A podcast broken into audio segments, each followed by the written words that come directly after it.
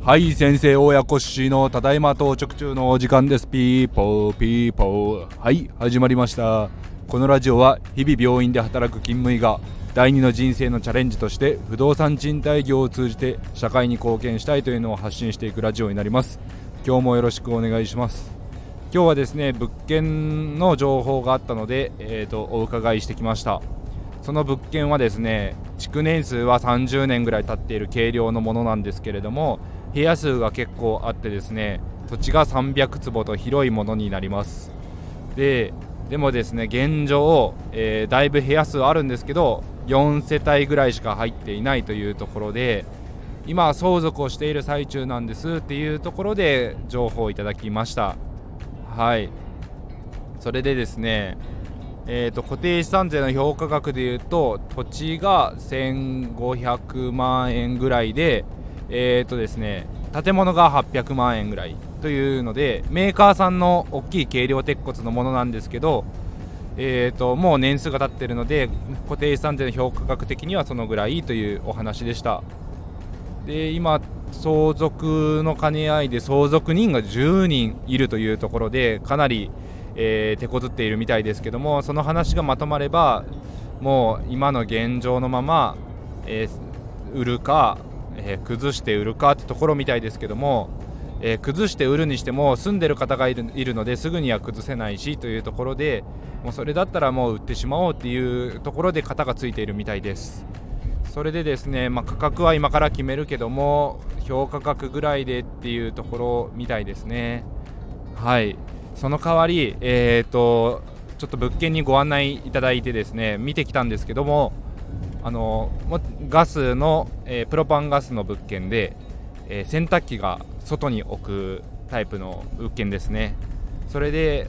もうエアコンとかの、えー、外の配管というかパイプ周り雨どいとかも全部ですね朽ちてて手がつけられてないものです。しかも間取りが単身向けというので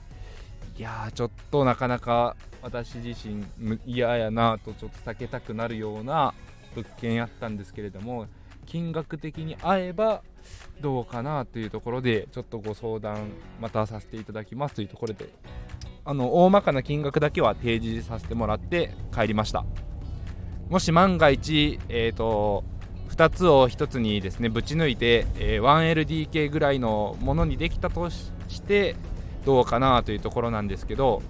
えー、今の間取りだと、えー、おそらく家賃を下げても埋めるのが難しいところで敷地は広いんですけど駐車場がですね、えーと、全世帯分取れるかどうかは怪しいというところも、えー、懸念材料としてあるので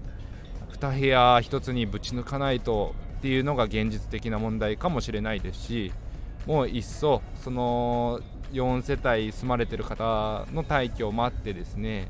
崩して建て替えるじゃないですけどそんな感じの方がええとか土地として売るの方がいいとかですね。いろいろ考えては見ています。実際問題、えー、リフォームするにしても水回りもずっと手つかずの状態ということなので、えーと、水回りやり替える必要があるかもしれないというところも考えるとですねなかなかネックやなというところで頭を悩ませております。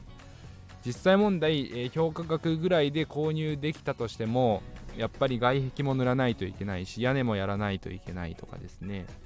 ネックなところが、えー、区画整理というか土地がですね周りが整備されてしまった兼ね合いでえっ、ー、と鉄道が今ない状態になってしまって建築時の道路が今もう通れなくなってしまってるんですね。なので、えーと、もう一つ道路をですね面しているところがあるんですけどそこの、えー、通行権というかそこの土地を買わないといけないというところもあってそれは不動産屋さんがやりますよとは言ってたんですけど相手方もですね宅地造成した不動産屋さん相手に土地を買うことになるからだいぶ高く言うでしょうねというところでそれも加味するとなかなか大変だろうなと思っています。はい。なのでえーとですね、もし購入するとなったとしてもだいぶリフォームが必要ですし、えーと、融資の時も今こんだけ空いてるからといって返済の据え置きとかもですねちょっとお願いさせてもらわんとかなり厳しいだろうなと思います。なのでちょっとあの静観しつつもし話がうまくまとまってお安い金額でっていうことになればチャレンジしたいと思います。はい。えーとですね今回今回というか前回私が1投目購入した時も10分の5を購入して、まあ、購入の決済の間に10分の4になって10分の4引き渡しというところでなかなか半空物件かなり覚悟が必要というか精神安定上もうですねヒヤヒヤドキドキはよ埋まってくれんかなというところであまり落ち着かなかったので極力避けたいところではあるんですけどももうですね、まあ、度胸肝が据わったと言いますか1回そういうのを経験してしまうと少々空いていても何とでもなるんじゃないかなというですね淡い期待をしながら事業として回るのであればやってみようかなと思っている次第です。はい。もしこの今回の建物の案件が私の方に回ってくれば頑張って取り組んで頑張って埋めて、えー、そのままキャッシュフローを得るかあるいはまあ、売却するかっていうのも早めに見越してもええのかなと思いながら考えております。また進捗については、えー、持ち主の方のですね相続のことが落ち着いたら、えー、不動産屋さんにお伺いして話も進めていきたいと思いますのでその時にはまた収録していきたいと思います。ですので今日は前編ということでまた後編が収録できることを楽しみにして待ってもらえたらと思います。今日もお聴きいただきありがとうございました。